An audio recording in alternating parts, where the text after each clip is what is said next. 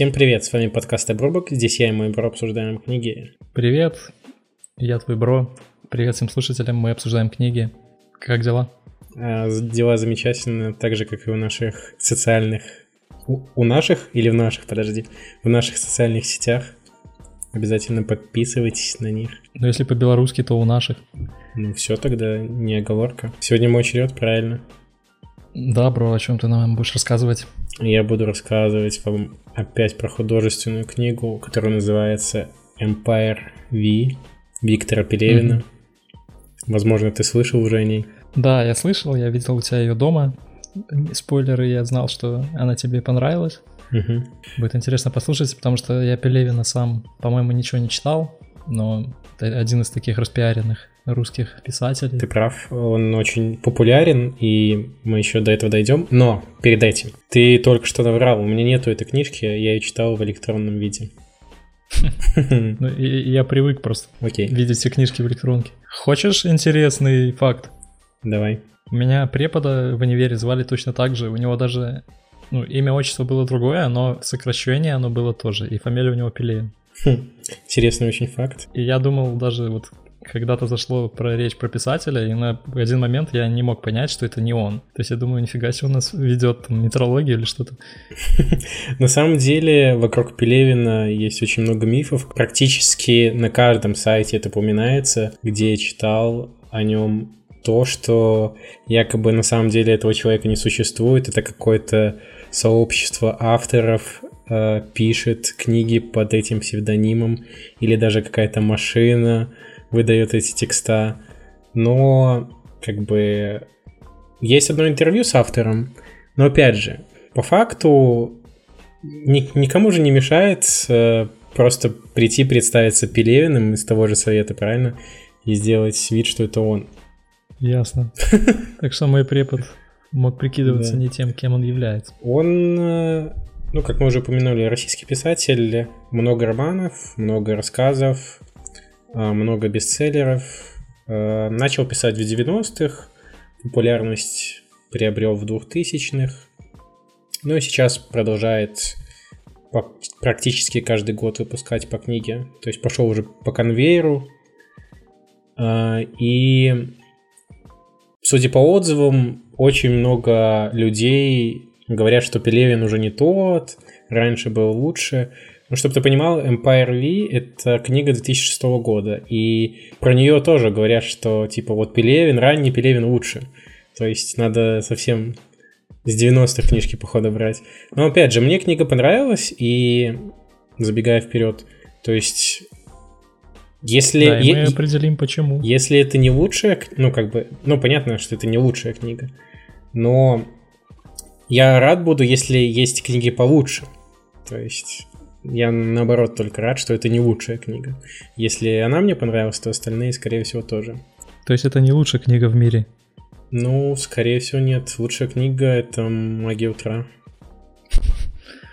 Окей. Okay. Что еще касается автора, он любитель буддизма, мистики, вот восточной всей культуры, у него нету аккаунта в социальных сетях, чисто он дает только интервью иногда газетам и все. То есть вообще никак не идет на контакт. Я его могу отчасти понять, хоть у меня даже нет такой популярности, но если я представлю, что я не смог бы выйти из дома, допустим, просто из-за того, что я хорошо пишу романы, то зачем мне такое надо, если легче скрываться под псевдонимом и спокойно жить? Ну, на самом деле, недавно его разоблачили, он зарегистрировал ИП, и это даже новость проскочила в новости, так что... Ого. Да. Даже не в газете? Даже, да, даже на... Я не помню, как там... Новости 24. Не-не-не. Тутбай Рип. Еще один момент. Очень часто герой Пелемин, Пелемина, Пелевина принимает наркотики, но сам он наркоманом не является. Хотя утверждает, что в молодости все-таки экспериментировал с веществами, изменяющими сознание. Так что вот так, так вот. Что ясно, персонаж интересный. Да. Хорошо, немножко познакомились, да, с, угу. с этим парнем. Ну, он Расскажи, не парень, на самом может... деле, уже. Ну, Там уже, конечно, под да. 50. Расскажи, почему именно Empire V? Как ты пришел к ней? А, когда я лежал в больнице, там проскочила такая информация, что я записываю подкасты про книги, ко мне подошел как-то врач и спросил, а ты вообще читал Пелевина? Я такой с испуганными головами, глазами сказал нет. Он говорит, ну, почитай. И я спросил, какую книгу, и мне посоветовали вот эту. Все. История предельно проста. В общем, просто из-за твоего стыда пришлось читать Пелевина. Ну, по факту, да. Ну, конечно же, я потом поискал информацию, кто он такой вообще, а, об этой книге почитал тоже и решил, что она стоит того времени, на которое я на нее потратил. Окей. Спасибо за превью, так скажем. А, это, Давай... я думал, это все уже, чтобы не спойлерить. Давай будем переходить каким-то крючкам, интересностям сюжета, возможно, частичным. Как это завлекать чем эта книга интересна, может быть? Ну, сюжет тут начинается с того, что парень по имени Роман становится вампиром. И как это вообще происходит? Э, есть другой вампир, которого он встречает, и этот вампир решил покончить с собой. Но вампир просто так не может с собой покончить, он обязан передать другому человеку особую сущность, которая делает человека вампиром.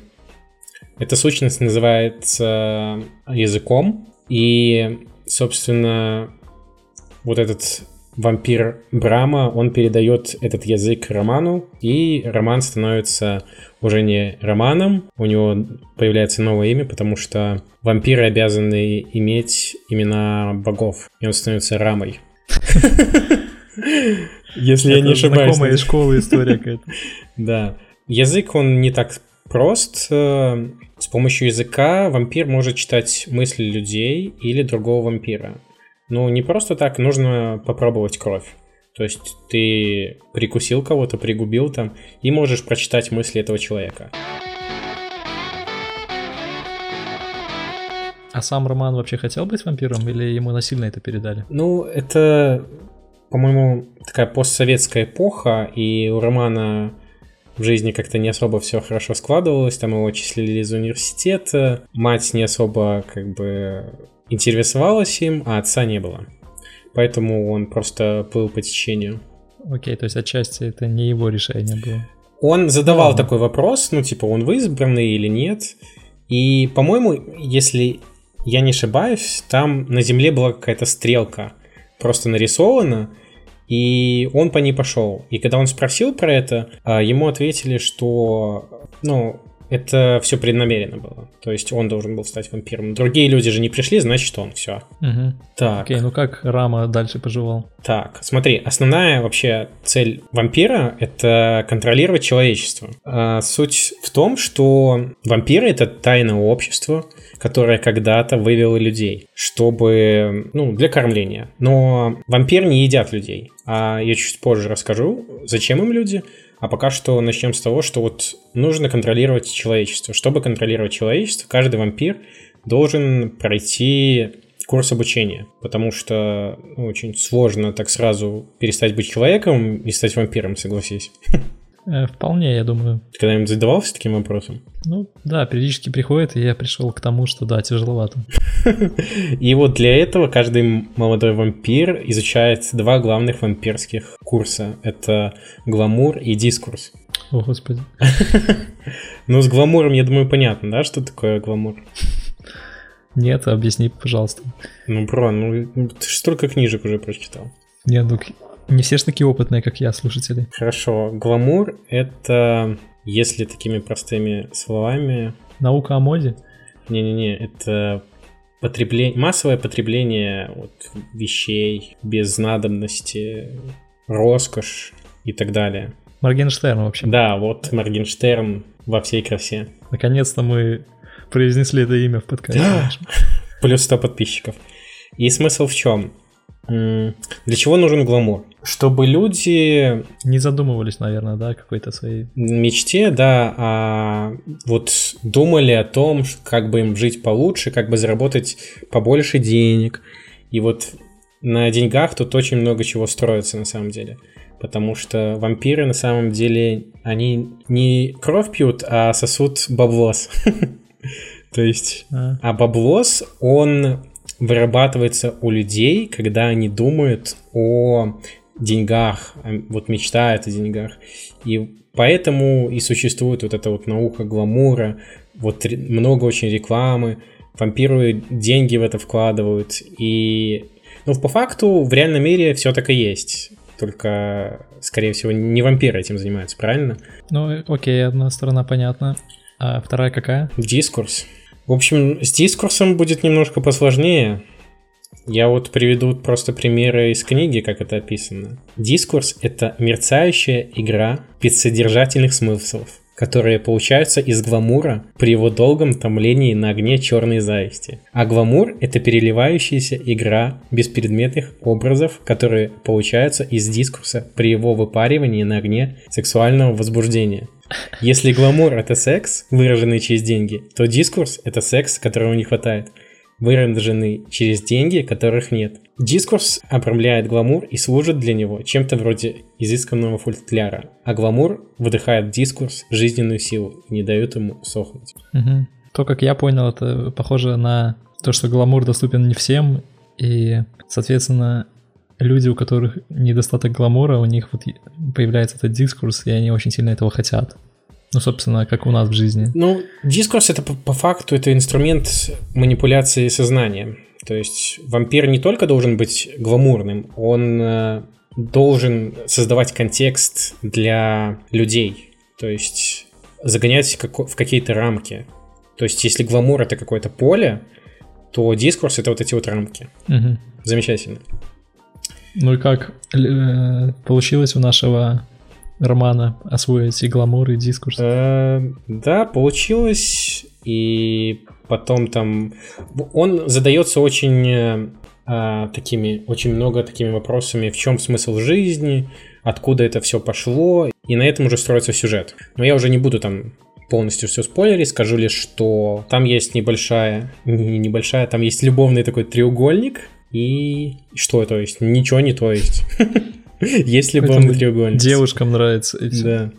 В принципе, я думаю, по самой книге все. Но у меня есть еще несколько таких интересных фактов.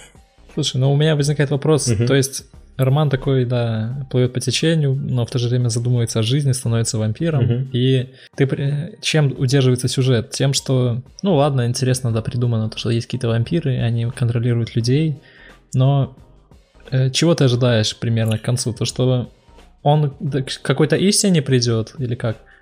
Это просто, грубо говоря, ты видишь как бы себя, ну, можешь увидеть себя в этой книге с какой-то стороны. Mm-hmm. Какие-то моменты, что реально так и есть. И даже немножко задуматься, блин, а может реально вампиры все-таки существуют, и все так и есть. Ну, вот после прочтения реально такое ощущение есть. И что еще хочу добавить? То есть, возможно, то, что ну, в этом и был смысл, да, скрытый? Или это прям известно, то, что это был скрытый смысл, то, что это проецировать на общество да. наше? Нет, у него, у него много таких книг. То есть есть еще книга Generation P, есть фильм. Я ее не читал, но посмотрел фильм. И там вот про 90-е тоже про рекламу, как она влияет на людей, и что в итоге люди делают, вот все это влияние соцмедиа, телевизора и так далее. Как-то так. Окей. Важный момент, что планируется экранизация по этому роману, и я думаю, она будет очень интересна поклонникам Оксимирона, потому что он там играет одну из главных ролей. А, я слышал, да.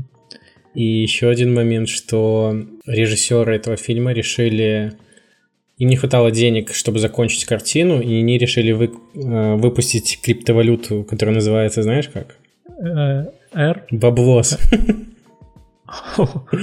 И было выпущено 2 миллиона баблос, и их очень быстро скупили. Фанаты книги, да? Ну, скорее всего, да, и Оксимирона.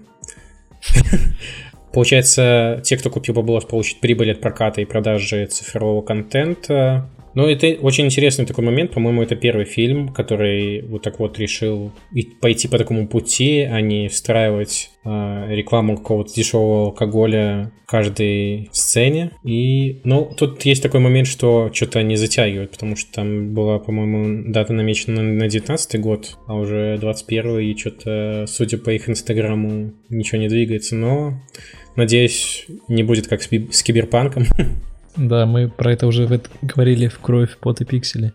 Да, кранчи, кранчи. В принципе, у меня остались только такие интересные цитатки с книги. Ты хочешь послушать? Ну, конечно. Фух. Это Оксимирона? Не-не-не. Ну, какие-то, возможно, даже он будет говорить. Точно не помню. Единственная перспектива у продвинутого парня в этой стране – работать клоуном у пидорасов. Мне кажется, есть и другие варианты. Кто не хочет работать клоуном у пидорасов, будет работать пидорасом у клоунов. За тот же самый мелкий прайс. Вообще можно такие слова? Я думаю, можно. На Twitch е точно нельзя. Но мы не на Твиче. Милая, у вас в голове 500 маркетологов срали 10 лет, а вы хотели, чтобы я убрала за 5 минут. Это вот как раз таки, когда обучение проходило. Кстати, я где-то такое слышал. Расхватывают. Человеческий ум — это микроскоп, в который человек рассматривает пол своей камерой, или телескоп, в который он глядит на звездное небо за окном. Но на самого себя в правильной перспективе он посмотреть не может. Согласен. Но можно попросить у помощи ближайшего. Ну да. Чтобы посмотрел на тебя. Неплохо, неплохо, бро. Можно дополнить. А протяженность человеческой жизни была рассчитана таким образом, чтобы люди не успевали сделать серьезных выводов из происходящего. Блин, я только вчера вот своей девушке говорил, то, что прикинь, если бы люди жили не сто лет, а тысячу, э, то какие шансы, то, чтобы они воевали там за что-то и, не, ну, и шли э, насмерть, так скажем. А у тебя все эта тема, да, с, с войнами? Развитие да нет, через просто... науку?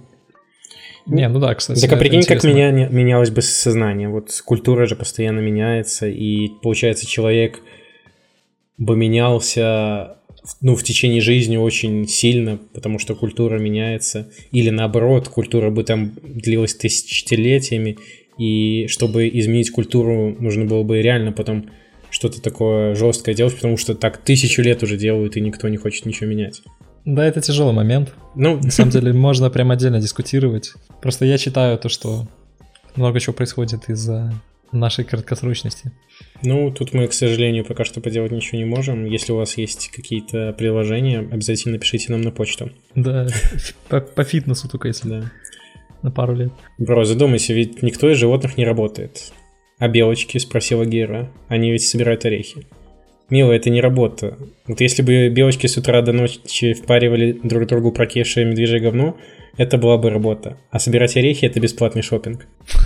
Я тоже слышал то, что какой-то китайский правитель говорил, то, что я не буду чистить зубы, потому что вы видели, что тигр, чтоб тигры так хоть раз сделали. И там комики начали разгонять этот момент, типа вы Видели, что тигры носили одежду? Ну, китайцы, конечно, бывают странными. Так, еще чуть-чуть, бро, держись. Смайлики — это визуальный дезодорант. Его обычно ставят, когда юзеру кажется, что от него плохо пахнет. И он хочет гарантированно, гарантированно пахнуть хорошо. Не, не вывозит смайлики, мне кажется. Не? Удалять? Да. Хорошо. Чтобы девушка поняла, что она нищая уродина, ей надо открыть гламурный журнал, где предъявят супербогатую красавицу. Тогда будет с чем себя сравнивать. Это нужно, чтобы те, кого же гламурные журналы превращают в нищих уродов, и дальше финансировали их из своих скудных средств. Да, это все журналы раньше, а сейчас Инстаграм просто в полном обличии. Ну, книг... Девушки, задумайтесь, не стоит себя сравнивать с кем-то, кто в реальной жизни, скорее всего, существует и выглядит совсем не так. Книга была написана в 2006, я напомню. До, Не, до, молодец. До появления Инстаграма и ну, на заре... были уже модные журналы в то время. Ну, то да, да, да, по факту, да. Ну, тут и про журнал как бы написано, но все как бы перетекает просто в другое русло. Ну, как ты уже, наверное, заметил, автор не боится использовать нецензурную лексику. Но, как мне кажется, это к месту. То есть я там нигде не заметил, чтобы, блин, зачем он так написал. Так что Вот так. Так что окей, спасибо, бро, за рассказ. Я думаю, любители такой фантастики, особенно русской, по крайней мере, вот я в детстве такой любил читать. В принципе, мне бы это было интересно. А если там еще есть скрытый смысл по какому-то социальному там положению, тоже было бы интересно его увидеть самому. А, на... а, я еще добавлю, что есть вторая часть, но по отзывам она слабее, но я, скорее всего, ее прочитаю. Будешь ли ты читать еще книги этого автора? Да, я рассчитываю прочитать про Чапаева книгу. Как, если мне изменяет память, там про то, как солдат пошел с Чапаевым на войну, и ему снится, что он в психбольнице, а Ясно. челу в психбольнице снится, что он пошел на войну с Чапаевым. Ага. Ну, прикольно, да. Да. Ну, это по топам я так смотрел, что эта книга плюс-минус всегда вверху, и с нее часто советуют начать. И она как раз-таки из ранних. Как-то так. Окей. Ну и давай оценочку. Оценочка. Да, по 10-бальной. По 10, да? Может, 100-бальную уже возьмем тут наконец-таки. Да давай сколько хочешь. Да, 37 и Давай 73. Окей. Нормально? Из скольки? Из 100. Не из тысячи же. А, ну хорошо. Довольно неплохой рейтинг. Я обычно фильмы смотрю похуже. А «Форсаж 9» ты уже посмотрел? Да не, я думаю, там будет еще намного хуже. Не, мы сходили в кино, в принципе... Ну, учитывая, что я не смотрел последних шесть, и вообще экшен-фильмы я не особо часто смотрю, ну, в принципе, норм. Я поставил даже семерку, хотя... Просто так поставил, знаешь, просто закрытыми глазами и все. За Джон Сину? За Вин Дизеля. Окей. Хорошо, тогда действительно, если у кого-то будут вопросы по этой книге, либо по другим, пишите нам на нашу бро-почту, оставляйте комментарии ВКонтакте, в Телеграме подписывайтесь и на Яндекс Музыке. Да, и если хотите, чтобы мы обсудили девятый форсаж, не пишите, пожалуйста, про это. Все. Я могу Вин Дизеля сыграть. Да, я думаю, у тебя хорошо получится. Снимем ремейк. Окей, все, спасибо. Спасибо, пока. Пока.